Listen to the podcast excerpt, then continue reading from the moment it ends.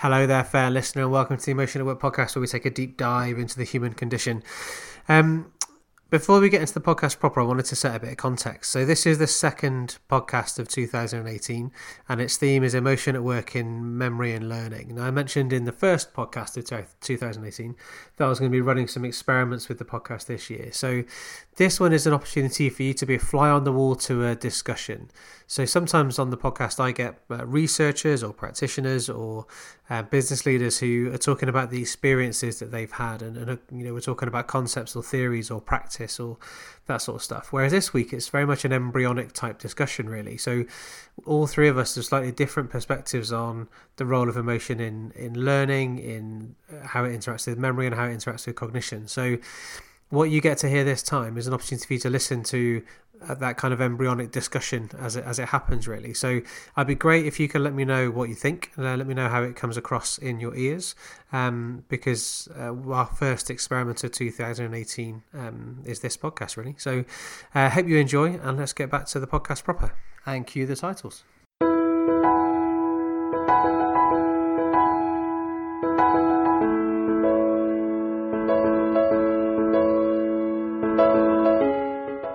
Hello and welcome to the Emotion at Work podcast, where we have two guests this week, um, which is quite rare to have three voices. So I'm excited about that because I think the only time I've done it before was with Jo Cook and um, Barbara Thompson when I was with them at the uh, at the L&D show. So before I kind of set the context and, and, what we're about today, let's get their voices on the air. So my two guests this week are first up we have Nick Shackleton Jones. Hello, Nick. Hi. And we have Sukh Pabial. Hello, Sukh. Hi, Phil. Now, as regular listeners to the show will know, um, I start with a question that's generally unrelated to the topic at hand, but helps us get to know our guests on the podcast a little better. So, my question this week is Is there a magic way to loading the dishwasher? So, Sukh, I'm going to come to you first. Is there a specific way or a magic way that the dishwasher must be loaded? So, you're asking me a question about which I haven't used a dishwasher in about seven years because uh, we, we just got rid of it at home. And um, from from my time before, I, I, I seem to remember there are certain things you should do. Obviously, it, they should be rinsed before you put them in, and bowls and plates should be at the bottom, and they should always be uh, facing uh, the, the the face of them should always be facing the jets, Otherwise, you don't get to clean inside, obviously. But okay. that seems to escape quite a few people. Um, and glasses and cutlery, where possible, should be on top. Um, and I think that's the right way to load a dishwasher.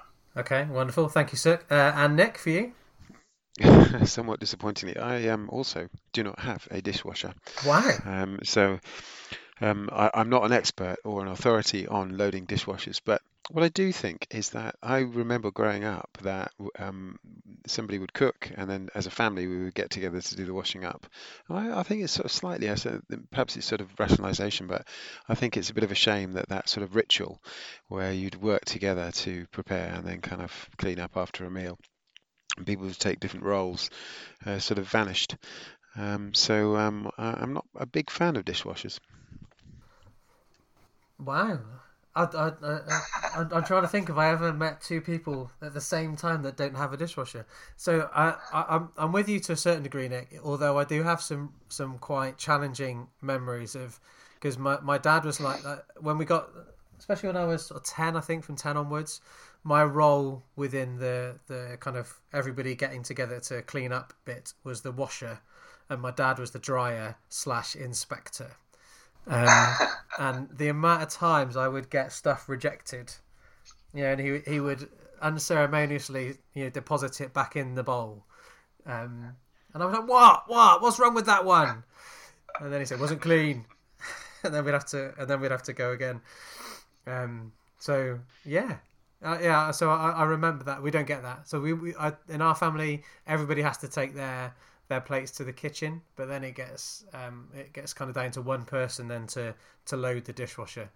Um, but I, my, again, my my dad's quite um, funny about like if I go and visit, if I load the dishwasher while I'm there, he will rearrange it according to, to according to how he would like it to be. Um, so, so in answer to your question, Phil, what is the right way to load a dishwasher? You let the person who owns the dishwasher load it. Is is your dad something of an introvert by any chance? I don't know what you mean, Nick. What you mean? okay. Um, so thank you very much, gentlemen. Um, and and part of that, part of the reason I, I, like to ask these questions at the start is because what it eludes, what kind of it, it, it brings out, I guess, is stories. So either stories of um, you know people's experiences or not with whatever that is. And and that links a lot i think into the content of what we're going to talk about today. So the the idea or the reason i guess for pulling together um, this particular uh, a list uh, guest list for the podcast today um, was because it, it started as an online discussion. So nick you you wrote a blog and, and posted it about the sort of the topic of how do how do our thoughts and emotions link together? Or actually do we even have thoughts? Actually is it all just to do with emotion? Um, and also then you, you, you, mentioned about the kind of overlaps with memories and experiences and decisions. Um, and then Sukh you also um, kind of responded to that to say well actually Nick I'm not quite sure I agree or I might have a different perspective or a different view. And I mentioned to Nick when we were off the air that one of the things that I particularly like is is the the longer form audio discussions as opposed to written which is why I thought it'd be really nice to um, uh, to pull the podcast together today so we can get into it and explore it in more detail. And I'm sure my my short summaries there won't do any justice to, to what it is that you guys were were um, what you wrote in your in your blog. So when I started to pull the podcast together, I got to think about well, how do I structure it and, and how do I um, kind of get your views out. So I thought I'd keep it nice and simple with a with a big, broad, open question. So what I thought we'd do is is Sukh will come to you first, then Nick will come to you afterwards, and then I'll kind of add my my views in as well at the end. So we're talking about um, emotion at work and thinking and feeling and how do kind of thoughts and emotions interact and, and link together. So. Uh, for you, then, first of all, Sukh, what are your thoughts or feelings, or what do you want to say about this topic? Um, so you're gonna have to repeat the question for me, please. What are you thinking, feeling, or want to say about um, the the topic of thoughts and feelings and how they kind of interact and go together? Pulling from the blog you wrote in response to Nick's original post. Okay. Um. All right. I'm, I'm, I'm, I'm, I'm just having to kind of think back also on on what I wrote, um, and um, so. Uh, what do I think and feel about it? Um, so I think when I read Nick's piece, it, uh, it highlighted for me that there's a number of things that um, that I suppose are, are, really helpful for us in this space, in, in, this time and space that we're in now, when it comes to understanding how do people think and how do people feel, um, and what is our understanding of that. How can we articulate it in a way that helps people to know that stuff better. And um, and uh, from a kind of a, simple perspective, I um, I read what Nick wrote. Um, I had a reaction to it. That reaction prompted me to want to um, um, articulate my response back, mm-hmm. and in doing so, helped me to articulate and express what I think about the topic as well. So, um, and and for me, there's um, there's also something here around um, there's there's something of a continued exploration that needs to happen here, which I, I guess is part of what this podcast is about. Is um, you know Nick wrote something, I've written something. We're now going to explore that further based on what we've written and where this discussion then takes us. And I think that's only a helpful thing to do mm-hmm. because it helps us to be able to further frame our thinking and our understanding of whatever it is that we have. Um, so I guess that's that, that's certainly one place that I'm taken to, um, and the other place I'm taken to as well is that uh, I'm looking forward to this as a learning experience. Yeah, I, I, have a certain perspective on on how we think and how we feel. Um, obviously, that's why I wrote what I did, um, and it'll be really interesting to know how does my own thinking evolve through this process. Yeah, I'm, I'm, I'm very open to hearing and talking to Nick about this, and, and to you, Phil, um, and to be able to see where that takes me further as well. So I guess initially, without wanting to get into the depths of what do I think and feel about um, the, the topic at hand um, in any further detail, I think that's probably a, a, a, an, an initial place to start. Okay, thank you, Sukh. Um, um, and if it's all right, we'll come back to you in a bit for. I think the discussion will take us to that kind of more, um, more specificity and, and, and more detail around it. Um, and then, Yeah. so if I turn the question to you, then Nick, I'm happy for you to be as specific and detailed, or um, or, or not as you like, really. So, um, again, what are your kind of thoughts, feelings, or what do you want to say? Um, maybe I need to tell a bit of an origin story. Um, so many, my first kind of job, I was a psychology lecturer. Um, without going on, um, I was teaching a lot of learning theory to kids who were basically just sitting, writing it down, and then regurgitating it.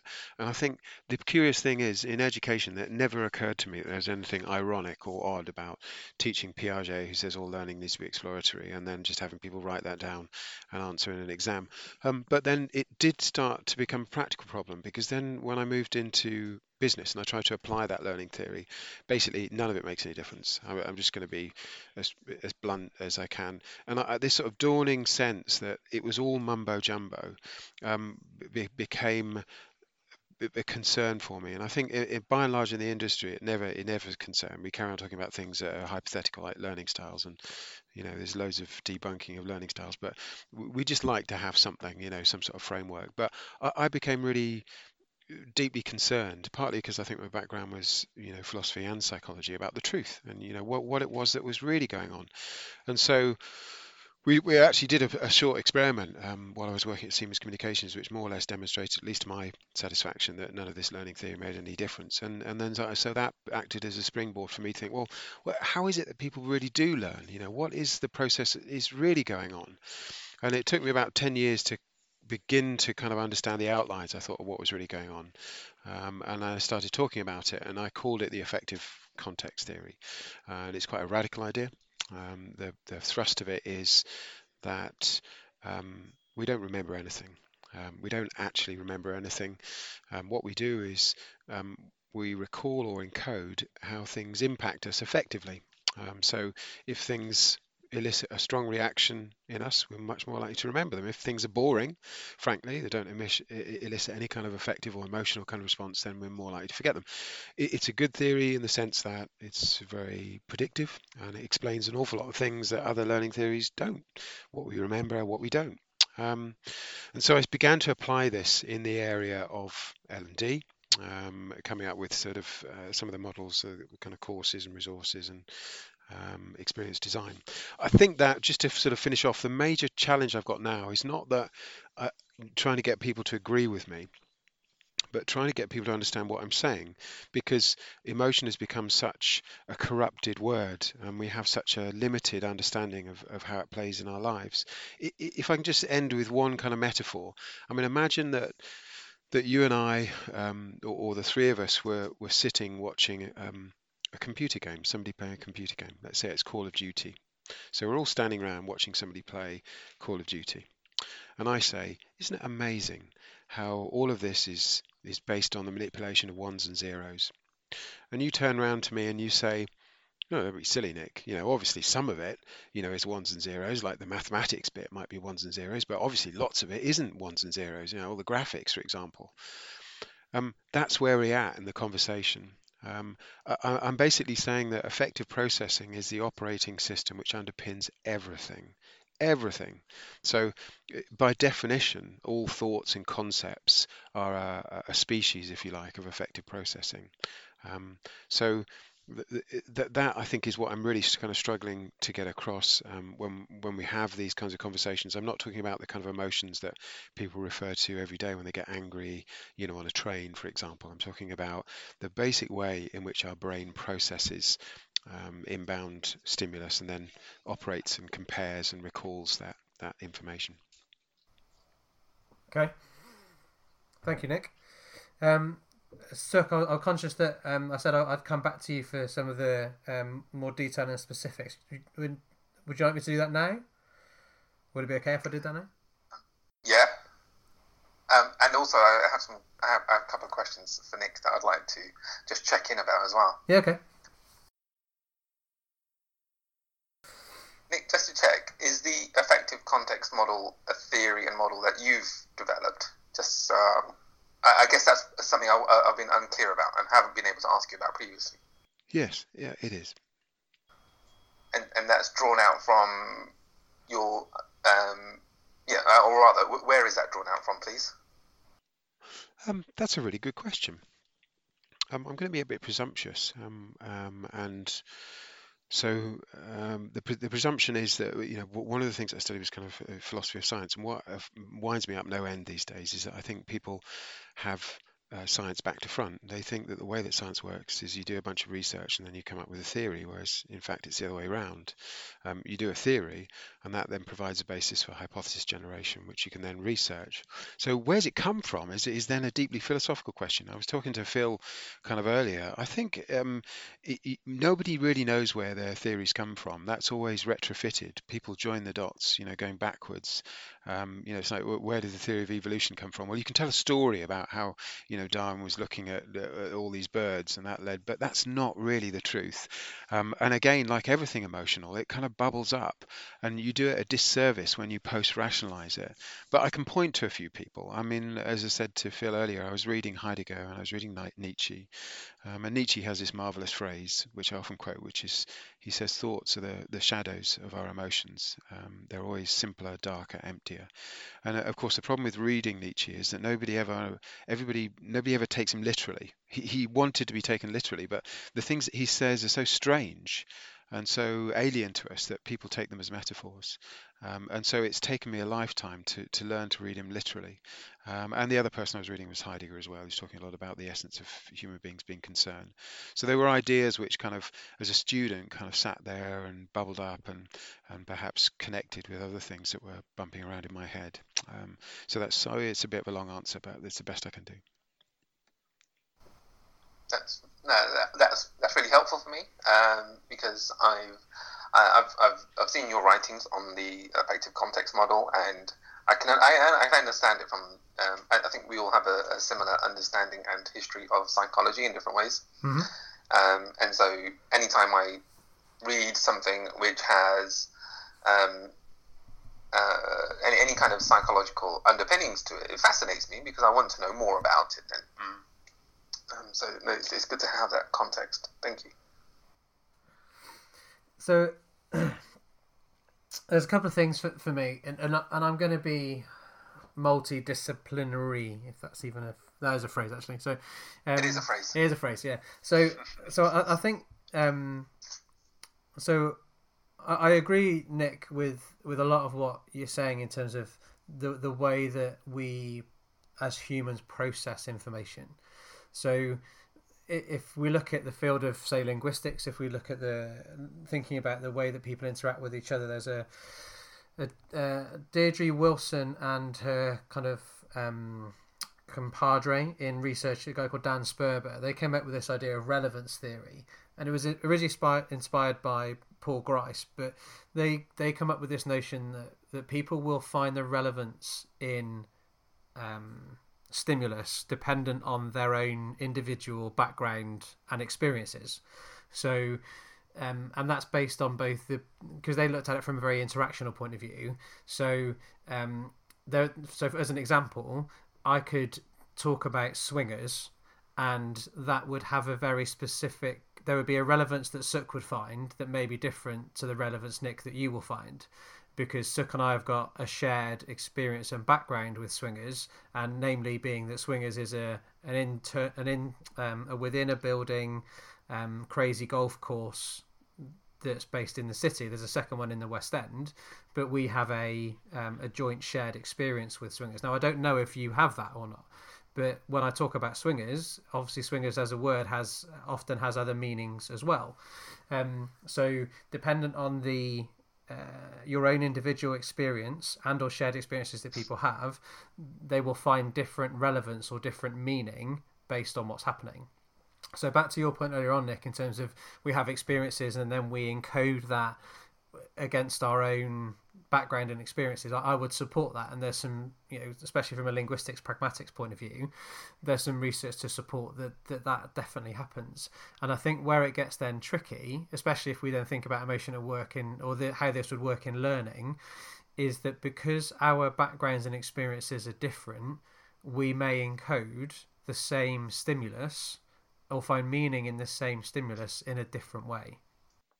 Yeah, and this is why um, this is one of the reasons why it's a good theory because one of the things uh, you, may also have had this experience. I suspect that you you have when you speak uh, at an event, you think about the content of your speech as one thing. You think about it as, look, here's the the message I want to get across here, the number of points I want to make.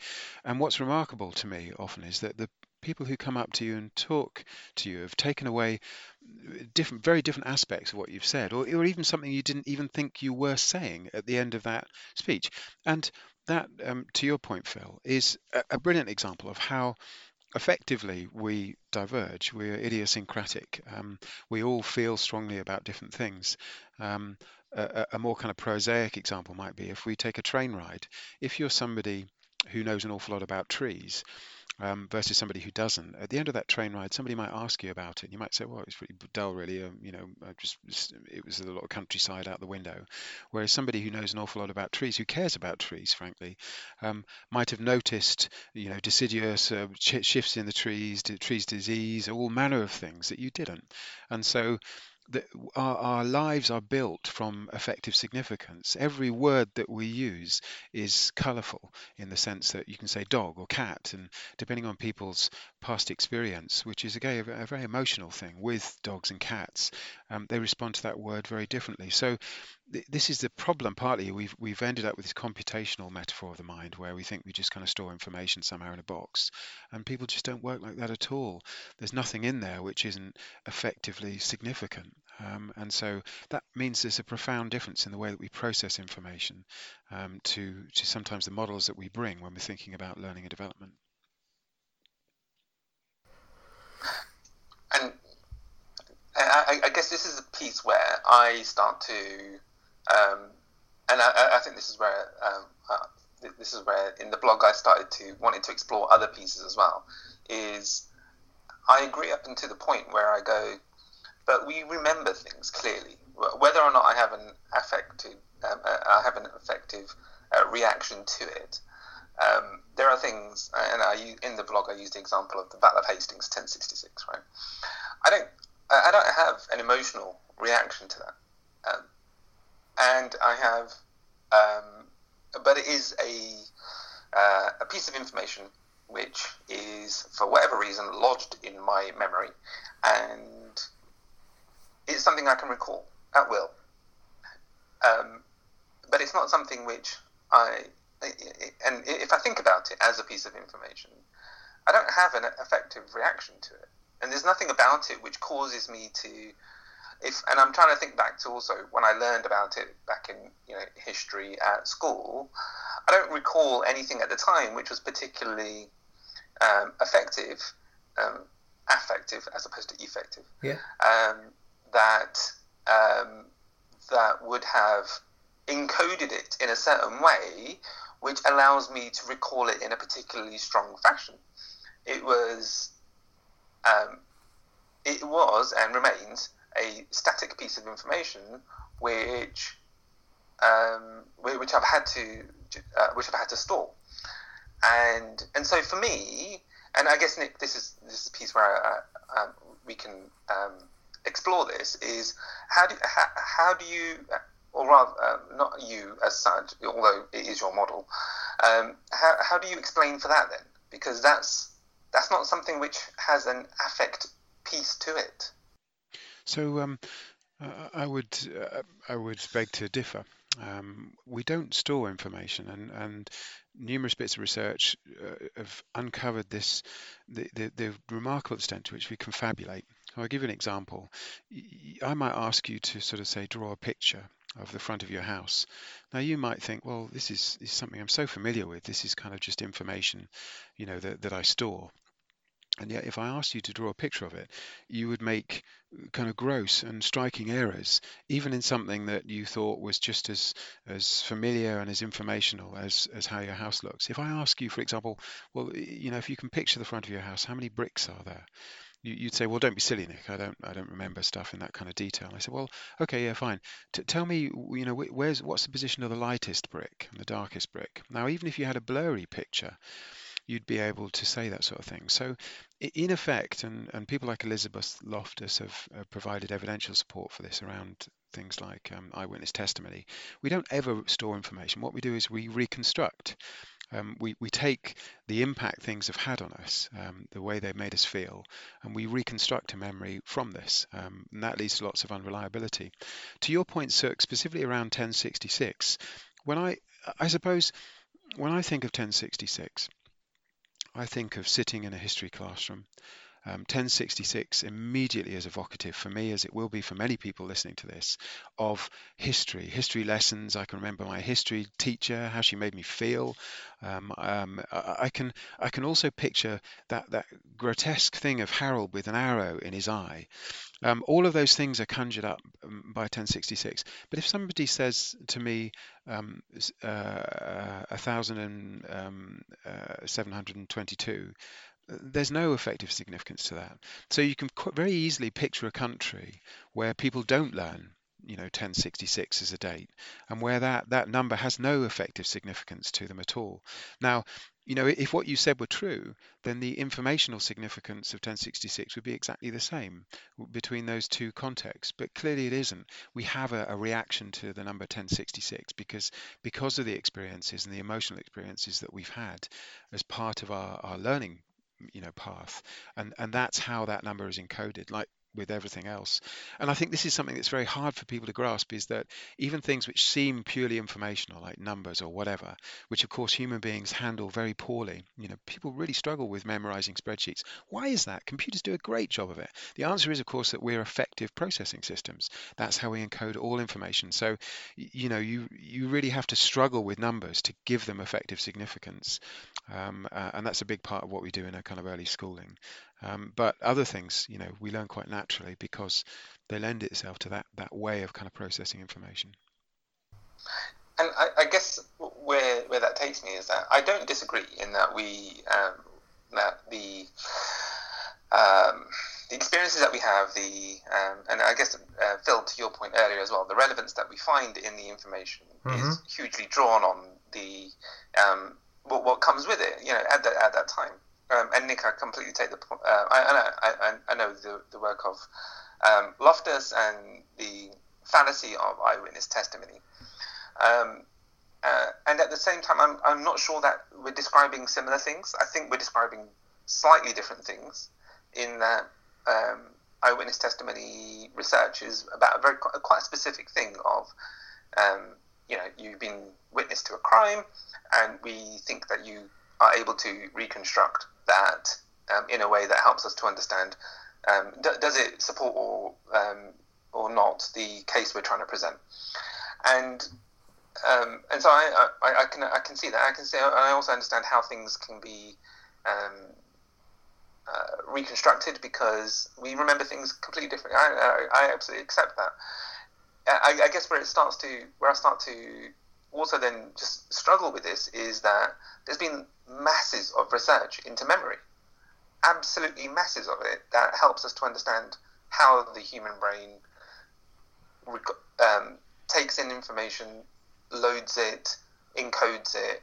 We are able to recall it even years down the line, and um, you know when we when we think about things like um, if, for example, I, I, I remember watching um, years ago. Um, what was that? Um, Guinness Book of World Records. Um, what with uh, with um, the Thingamajig Castle? Yes, yeah, yeah, yeah, yeah, that okay. one. Yeah.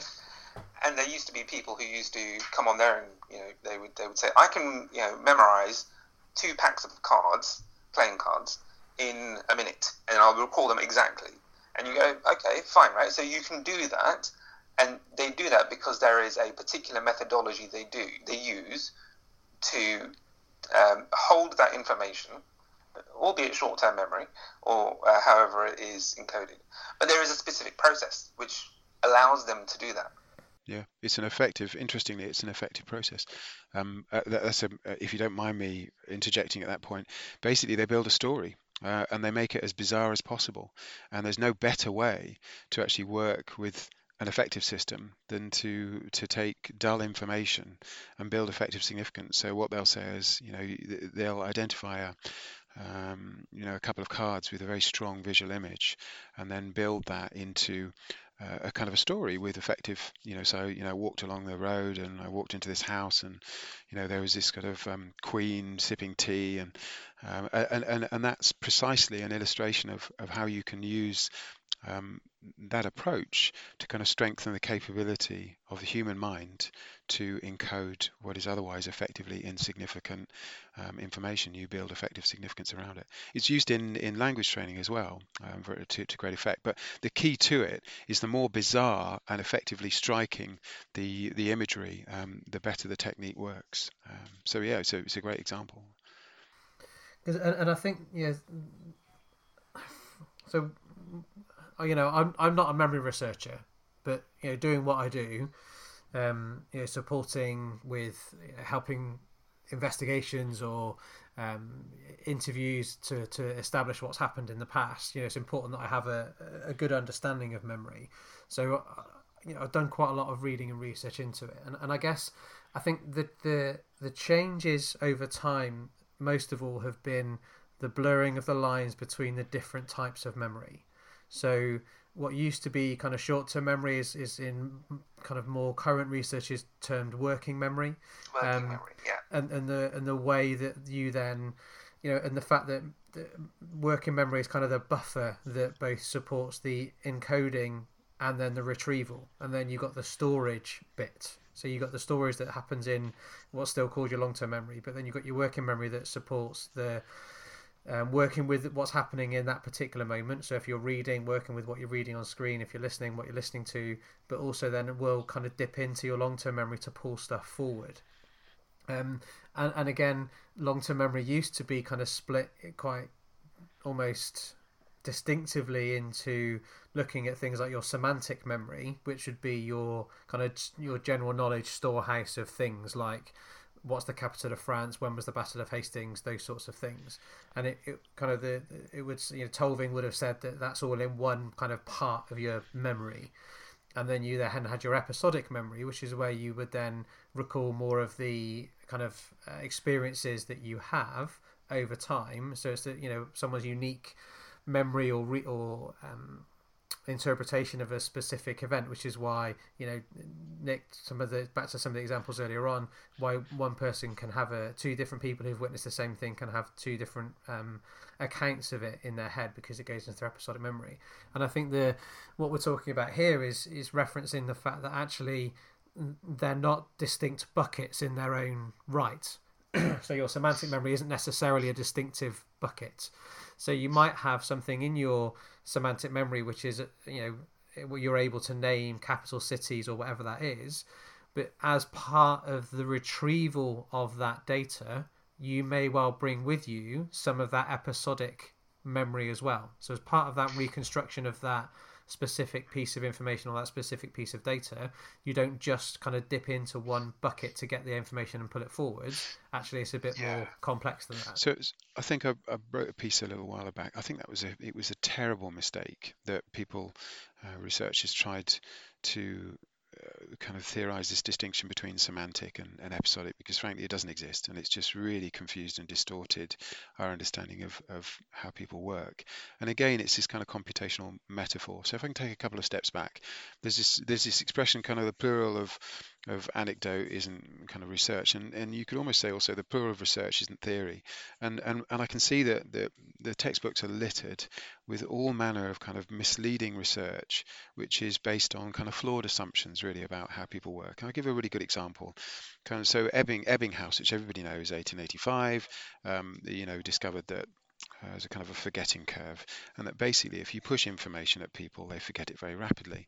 Um, but of course, in real life, things don't work like that at all, and that's really peculiar, isn't it? Is that something will perhaps what what, what Ebbinghaus often leads to is repetition. So people like Donald Clark, for example, will say, "Well, Ebbinghaus shows us if you want to remember things, you've got to do them over and over again." But if you actually think of the impactful events in your life, they typically weren't things that happened over and over and over again. In fact, many of the things that happened over and over and over again, like brushing your teeth, you forget get. And so it's actually the real world is flipped, it's completely different to the research. And you think, well, why is that? And the answer is, of course, that Ebbinghaus made this same mistake. He was dealing with garbage. He was dealing with what he called trigrams, which were just combinations of three letters, because he thought that would be the way to understand how memory works, is to give people people completely colorless, effectively insignificant information.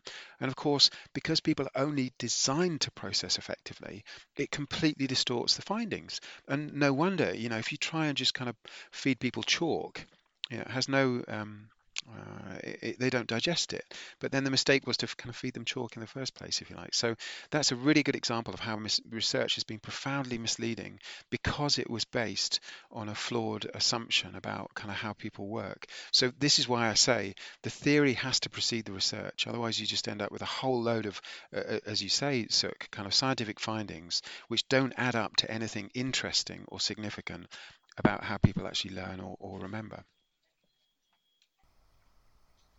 So there's a there's a chance there, there, Nick, that somebody might have heard that or listened to that and heard you say repetition is an ineffective way of encoding information, which I don't think is what you were saying.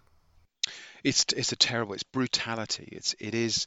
I hate it. Um, it, it's like somebody asked you, you know, how do you fit a square peg into a round hole? The answer is you hit it and you hit it again and you hit it again and you hit it again. Um, the much more sensible thing to do would be to stop and wonder why doesn't the square peg fit into the round hole? So I see repetition as a kind of a savagery. It really is educational brutality, and, and I, I regret that centuries of kids have suffered um, as a consequence, being forced to rote learn things over and over again, when really somebody should have stopped and said, why are they struggling to remember this? Because in real life, the things that matter to you, you remember. The things that really strike you, it can be something that somebody said to you, one comment. It can be one experience that you had in a strange place. You never forget it. It has a profound impact on you, and that's the way that, that humans are designed to work. Um, because a creature that had to be bitten by a tiger 20 times before it learned would die out pretty quickly. Okay, Sukh?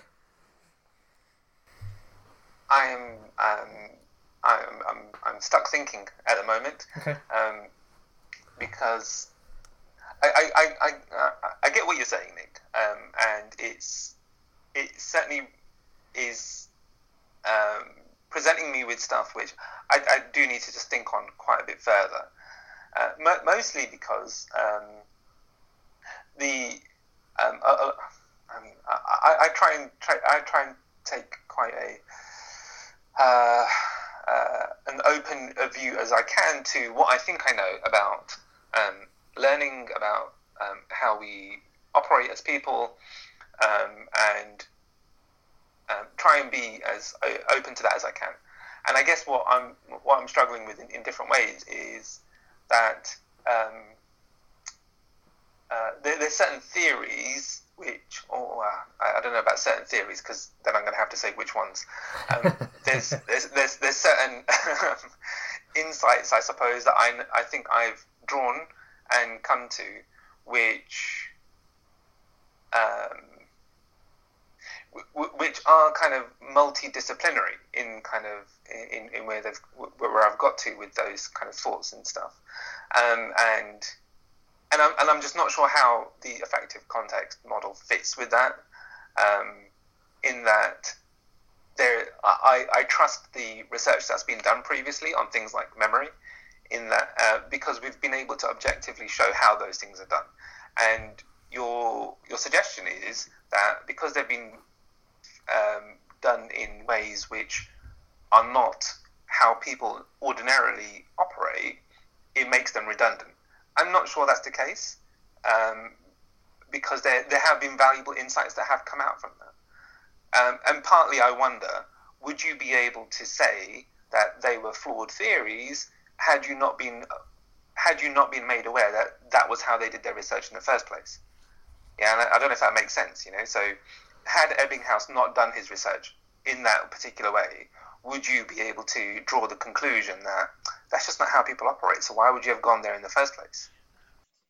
with the danger with research is it's presented as kind of colorless and objective, and there are always hidden assumptions. Um, so what you sense with Ebbinghaus is there's some tacit assumptions. Probably there's to say this computational model which is is never made explicit, and I see this a lot, and and I think it, it really threatens. Um, you know the integrity i guess of our understanding of people. Um, i'll give you an example of, of what i mean by kind of misleading research. So i could uh, could come up with um, this idea that this hypothesis that lemons improve learning right? Um, you don't really know why. It may be that i'm being sponsored by a lemon company. And I, and I could do a, a bunch of research in various conditions where a lemon is present and a lemon isn't present. And i'd be prepared to bet you money that in some of those conditions because this is the way that science works that there is a significant effect right? And, and, now, and now I can say, look, it, lemons have been proven to improve learning, um, and now we can sell lemons to schools. We can chant lemons holding hands. We can have a lemon theory of learning that's built on that, and educational practice and instructional design. Put pictures of lemming, lemons and lemmings even at the beginning and end of courses. And, and a lot of what I see in learning is, is of that ilk. It, it, it, doesn't really come from any theory. It's just a kind of a disconnected piece of research which may have some kind of tangential significance in certain contexts, but doesn't stem from a deep understanding of, of how people work. And I think what was so interesting about Elizabeth Loftus's work is um, like Bartlett's stuff on the War of the Ghosts, it's much closer. You said, I think, Sukh, that it, it, was very specific to to crimes, but it wasn't really. It was just, you know, people saw something happen. This is real life, right? People saw something happen, and then they were asked later, you know, what do you remember? What happened? Um, and then the accuracy was compared with reality. So, in fact, in the case of the cars crashing, it wasn't a crime as such. It was just an event of emotional significance. Two cars collided. You know, how fast were they going? What did you see? Um, and, and that is real life. That's what happens is that people get on a train in the morning, something happens, they get to work and they say, You'll never believe what happened on the train this morning. Um, and then uh, the sort of the inaccuracies of that start to emerge. And so that's why it's such a lovely piece of research, is because it has a much closer correspondence to, to what people do um, kind of in real life, um, as opposed to kind of sitting, you know, in a laboratory trying to remember kind of meaningless information which is the basis of a kind of a lot of uh, kind of the theory that you see. Yeah, I mean, one, one of the things to, to hold on to from from Loftus Loftus's research is that um, what what she what prompted the um, especially in the car crash example was the the change of a word in the question. So yeah. they all watched, they, you know, everybody watched the same video, and then it was how how fast was the black car going when it crashed, bumped, smashed, um, mm, you know, so so changing the um, changing the, the verb within the sentence um, uh, then affected the estimates of uh, how fast people would go. She then took that research on to where she would deliberately um, change the color of the car, for example. So she did different a different piece of research where she would change the, the color of the car that that that damaged one that crashed into another. If that makes sense. So there were say two cars involved one was red, one was black. The red one was stationary, the black one was moving. The question would be how fast was the red car going when it hit the black one, which is a factually incorrect question. But people would still answer that question and give an estimation of speed. Now, what that plays to is, or what it also brings in, is the compliance that people will, uh, that humans will do in response to being asked to do something. So even though they might know that whether they, they, they might know or they might not know whether they, the order of those cars or the the the, uh, the color of the cars is the wrong way round. They may just answer the question anyway because they've gone, oh, I know what you mean. I know what you're trying to get yeah. get at, so therefore I'm gonna uh, I'm gonna go and do it anyway. And and a, similar research happened with basketball players. I can't remember the name of the person that did it, but they um, they did some they changed the the verb from uh, how how tall or short is the you know is that basketball you just seen a basketball player how tall were they or how short were they? That would uh, have a, a measurable um, impact on the estimated height of the basketball player. Just because of the fact if you say how small was that player it brings with it an implication that the player was l- smaller than you would expect from basketball player. Whereas if you say tall then it brings it it sits with the natural assumptions of what you would expect a basketball player to be. Yeah and at the risk of driving um, the you know the point too hard. Um, I don't think that has anything to do with compliance at all. I think what you can see there is a perfect example. You, you have a phenomenon which you didn't have an explanation for previously, and you do now, which is that people don't remember this information. They are reconstructing it, and the affective context in which they reconstruct it. So if you say how fast were the cars going when they smashed, then you create a very different emotional context to how fast were the cars going when they bumped. And so people will reconstruct the story um, differently and they will continue to reconstruct it. It's not that their memory has been changed, it's not even that they're being compliant. It's rather that given that everything is, is reconstructed from how you feel about something, how you feel at the point of reconstruction can also affect the, the way that you tell the story. Um, and I think we see that kind of every day in people's everyday lives. If people are very emotional when they tell a story about something that happened at work, they'll reconstruct that story differently than, than if they're in a calmer state. So, so I I agree with you, and so I agree with you, and I disagree with you. So I think the the way that the stimulus is presented will have an effect on the affect that people experience. Um, you know, so the the way that the, that the you're, you're right that the the verb that's used in the sentence then will will have an impact on the reconstruction that an individual brings with it. Um, but that we have to accommodate or account for the fact that that reconstruction has been has been impacted by or infected by the question that was asked in the first place. So the the, the way that that um, the questions are asked in re- whether it be a research study or everyday life, that will um, that will have an impact on the way that people reconstruct their memories of events. Sounds like we're agreeing. Yeah. So I, I guess uh, so. What what I think what I heard was that um, it's about the way that the individual feels when they recall the memory, and I agreed that. But also the way that the individual. What I didn't get clearly was that the point that um, I think the way that the individual feels when they recall it is impacted by what's happening at for them at that particular time, which I know is in, presupposed in the affective context model because context would include what's happening within and within the individual and in the wider surroundings as well. But I guess I just wanted to make that point clear or clearer. Absolutely. I, am worried now that we're talking about a particular piece of research, and some of the listeners may be more interested in in learning. And, and... yeah, no, and I suppose that's the other thing for me. So there, there's for me, there's and this is a, a personal bugbear in that remembering something isn't doesn't equal learning something. True.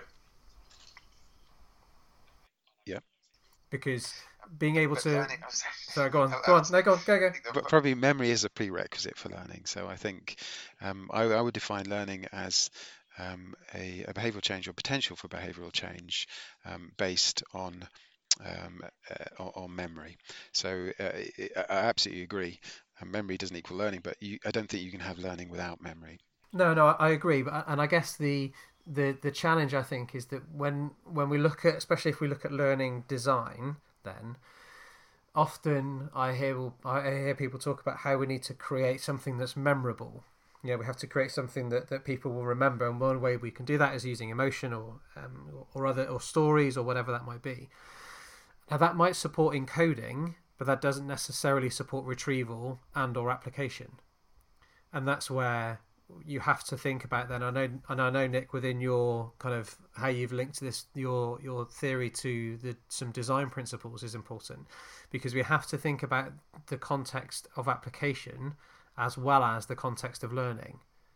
Because if you you just making something memorable in a in a learning environment, whether that be digitally, face to face, whatever that might be, if you don't consider the context of application or the context in which you want that that thing that's been remembered to be applied, then you're reducing any any impact or any sustainable impact of, of what it is that's happening because you're missing the the context in which that learning will be applied. So if it's okay, I'll give a quick response to that because I'm worried that um, you and I are kind of dominating the conversation. And so ho- ho- hopefully, if you're happy to come back, it, would uh, be good to know what you think. I, think the quick response is this: what we've said is that basically only two conditions. When you're looking at a learner, there are conditions where they don't really don't care about something, and there are conditions where they do care about something, and you do very different things. If they really do care about something, then you provide resources and information um, because they have the affective context. They will add the emotional significance. If they really don't care about something, then it's your job to add the emotional significance. A good example of that would be induction.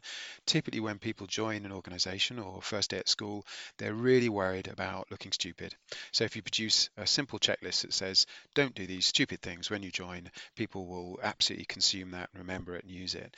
Um, another example where they don't care might be safety. People might join an organization that just don't care enough about safety. And there, really showing people emotionally, putting them in simulations or scenarios or telling them stories can do an awful lot to change the way, the way they feel uh, and encode information around, around safety. So that's in application of that theory. The first thing that you have to do with a, an audience group is understand what they care about, what they don't, and then you can apply the appropriate techniques. And, and, and that's what we do.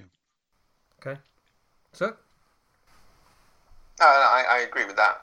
Um, there's so I, I and I, I, guess this is a piece where I'm um, uh, I've been thinking about as I've been listening to you guys talk is that the um, the, the point at which we, we can take what we're discussing and start to think about so what, what does this mean when we start to think about in, in our collective context that we're talking about here is um, learning development um, solutions and how we help people to perform better at work and um, and so within that context, I completely, uh, I'm completely on board with um, traditional methods of um, designing these types of solutions uh, have been largely ineffective because we haven't really understood how people work.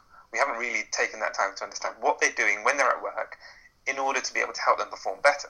We're getting there now, um, and that's I think where the strength of um, I, it, I, I, don't know if it's the strength of the affective context model, Nick. I, would I'd say it's probably more about the strength of the concerned task resource model, um, because that's something which is more tangible, I suppose, and more easy, more easily understood for people. And so when we help people to understand that, if you if we look at people's work behavior and design solutions that fit in with that work behavior, it helps them to perform better if we can do that, then that's us doing our job well. Um, and I think that's one aspect of stuff. The other aspect of stuff um, is that if we if if we want, and this is my personal take on it, if we want people to um, learn something in a way which helps them to think better, be better, perform better at a, a, in, in a way which is around know, kind of less tangible topics, then we need to design a different type of learning solution. Um, so, as an example, um, if we want people to become better coaches at work, it's uh, uh it, it, involves doing a multi uh, pronged and multi designed way of being people being able to help people to do that. Whereas the old approach or traditional approach is just simply we'll put them through a, a training program and the training will be uh, course led and they'll be told how to do it and then we will expect them to be able to do coaching. And obviously we know that that's just uh, massively ineffective and just generally doesn't uh, yeah, if even one person got better out of it that would actually be a miracle um, because people just don't tend to learn that way. So when we talk about it in these contexts I, I think I'm totally on board with we need to design solutions which help people to um, perform the way that we know that they actually work and the way that we know people actually do things. Um, and, that, and, that's one thing. The other thing I've been reflecting on as we've been discussing things is that I, I get the, the, the, piece around the affective context model, which I'm just unsure about, um, is, um, or rather, uh, where it's challenging what, my, what I'm thinking is that it's challenging um, a fair amount of um, I don't know if orthodoxy is the right word. Um,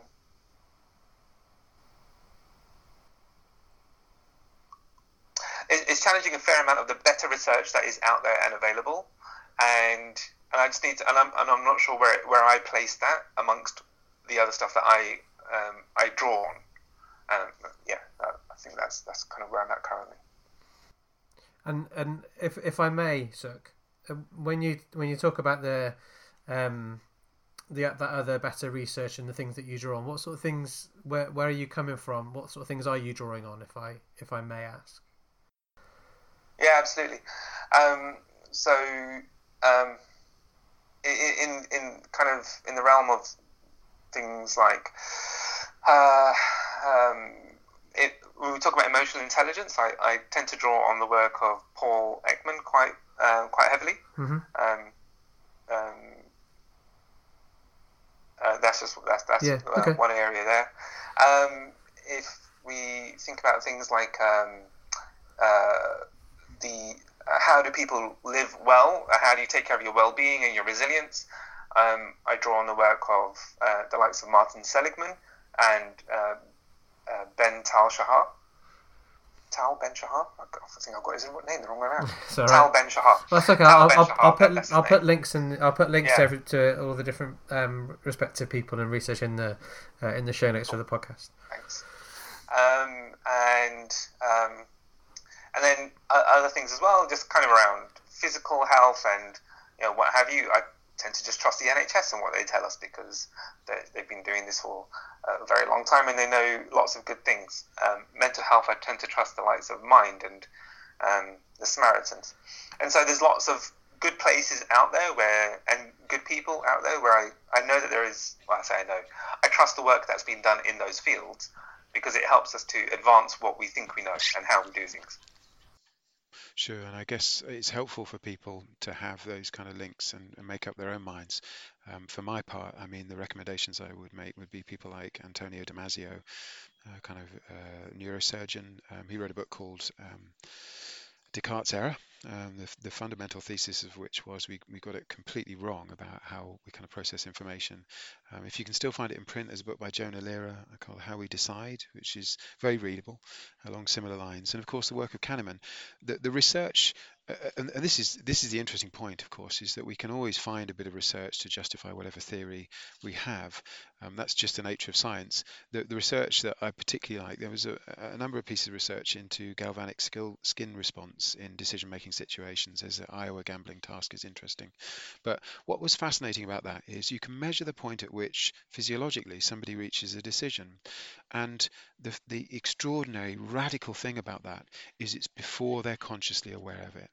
And, and this is why this is, is so relevant to, to the affective context because whatever is happening in people's decision making process, it's unconscious, it's not logical, it's not rational in any sense that we would describe. It's what Kahneman would call kind of system one. But then if you ask people, after measurably they've made a decision, why they took that decision, they will give you a rational, logical sounding answer. So this is the this is the the, the Descartes error. This is the, the the hidden thing about people is they've always got an explanation. They've always got a rational facade, but actually, what's as neuroscience is starting to uncover, what's going on underneath it is profoundly different. And I think that's kind of you know where, where we are we're often presented with this neat story about how people work and store and remember things and and actually what's going on may be very different i think you said something to that effect in in your piece um uh, Sukh. so i think there's a lot of alignment already in No, I, I think there is. Yeah, and um, and I, I absolutely agree with that. Um, in that, um, I, I totally accept. Well, sound like it's uh, uh, accompli. Can't ever go wrong from it. Um, so I um, I agree that they, that emotions. I, I the way I normally term it is I say that emotions drive behaviour, and I think that is in, in, in agreement with what you're talking about there when you talk about um, the affective context model. Um, and I, I guess where I, the, the, the place I was taken to within the piece is that um, there's a certain point at which I think, and the way I've rationalised it, is that uh, once we, um, or there's a few pieces I think. One is that we're only really starting to understand what that means, um, which I guess is probably the challenge of, um, of when people are trying to understand the affective context model. Is it's quite hard for people to appreciate that they can't think their emotions. Um, and certainly, I remember after the piece that I wrote, um, I had um, at least uh, one person come back to me and say, "But surely, if I think it differently, then I will be different." And um, and I tried to provide some examples of how that that's not that's likely not to be the reality because that's just not how we work as people. Um, and so there is something there which is quite challenging for people to accept that they aren't fully in control of their responses because their responses are often driven by something which we're only really starting to surface. We're only really starting to help people understand that there are these things called emotions and feelings, and they are so fundamental to humans that it it causes us to act and react in ways which um, which once we try to rationalize and once we try to articulate, um, I, I, guess this is um, uh, part of the piece that you're saying there, Nick, is, um, and I suppose it builds on what Nietzsche was saying from your earlier piece, is we already start to then try and color in a certain way, which helps us to try and make sense of it, when actually it's something which currently we don't have the full insight into and the full vocabulary for that actually helps us to understand it. So if we witness a crash or something, then we will interpret it in a certain way because we've taken it in in a certain way and I've tried to rationalize it in a certain way. Whereas there may be a whole layer of um, insight I have available to me, which currently I can't express because I just don't know how to, as opposed to not wanting to. Mm. Yeah, I think. Sorry. No, go, go, go on. You go, Nick. I think that as we start to get into it, I can sense we're peeling apart different uses of this kind of term emotion. So you talked about emotional intelligence, I think is very interesting. Talked about kind of emotion at work, which you talked about, Phil.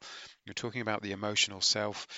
I'm talking about it as a basic operating system. So uh, if I can tell a sort of a pseudo neuropsychological story, you've got a shed load of information coming in. Yes, I know you've got um, neurons which detect kind of edges uh, and different orientations and stuff. The challenge for the brain is you've got to have a very efficient mechanism. You cannot possibly store all this kind of inbound information. So what do you do?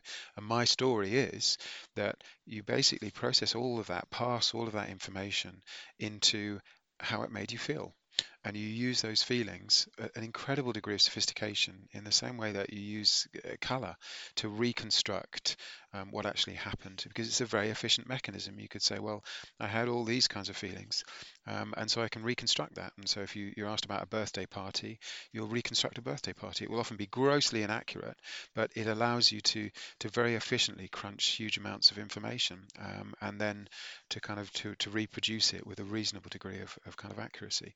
So that that that's at the most basic level. And I think what you're talking about, Sukh, is a very real phenomenon as well, and the extent to which people are strangers to themselves, the reasons they make decisions, and the trajectory of their lives, the consistent mistakes and, and the people they become, um, they're not really fully aware of, which I think why is often feedback is so important in the workplace, is that pe- people have this rational story about why they do things, but something completely different may actually be going on. Yeah, and I think that that kind of put that post. Um, I'm almost taking us back to the philosophical place of, of where we started with because that, that post event rationalization aspect. Um, yeah, I, I, remember. I can't remember the researcher. I watched a TED talk where where it was a positive psychology TED talk where people who'd had really quite horrific experiences were able to look back on it and and construct a, a narrative that pulled out the learning aspects from that and how actually it had been the best thing that had ever happened to them, whether that be redundancy or um, uh, you know forced. Um, I think it was I think it's people that had been either made redundant or forced to leave work for whatever reason. They were able to look back on it and go, you know what, that was the best thing that ever happened to me and part of that is because it it is the thing that happened, and to look back on it and go, actually, know what you know what that was the worst thing that happened to me wouldn't um you doesn't necessarily support that that that sense of self that you want to have. You know, do you, do you want you don't want to be the person that is at the whim of others' um, actions, but also you don't necessarily want to be the person that's at the whim of all of the emotions that may be happening um, within your head. So, yeah, yeah. So I think there's um lots. Yeah, I think you're right, Nick. We're we're, we're peeling lots of stuff back. I've just seen your message, Sukh, um, that we're going to have to to end. Um, were, were, there things that Sukh, you wanted to talk about just briefly before we, we close? Um, no, not in particular. Um, it's uh, like I said at the outset, it's um, it's for, for me, it's good to. I, I, uh, Phil, I appreciate you reaching out to Nick and I to take this further, and I think we really have taken this further um, to be able to um, uh, say uh, different pieces, and also to be able to have this dialogue as well. Hmm. Um, so I, I just I, I appreciate the um, time to be able to do that, and it's been good to explore. Um, thank you, Nick, for, for all your different insights and your thoughts into the model. I was just going to say thanks very much as well. I think often my experience is I don't really know what I think until it kind of bubbles up in conversation. So it's really helpful uh, to me to be able to have uh, this kind of conversation. Um, thank you for setting up. Oh, you're welcome. Thank you, and thank you both for, for your time and taking part. So, what I'd like uh, for both of you is if you have any references or links or places that we think people should go to find out more. If, if listeners are interested in, in finding out more, then um, if you ping those links across to me, then that'd be great. Everything that we've talked about through the podcast, so everything from the Iowa gambling study um, all the way through to Nietzsche um, and everything in between. I'll, I'll make sure we, uh, I'll make sure we we pull. Uh, I'll, I'll, put all the links to all of those um, information in the show notes. But other than that, yeah, I just wanted to say, uh, Nick, Sukh, thank you very much for your for your time today, and thank you for taking part in this episode of the Emotion at Work podcast.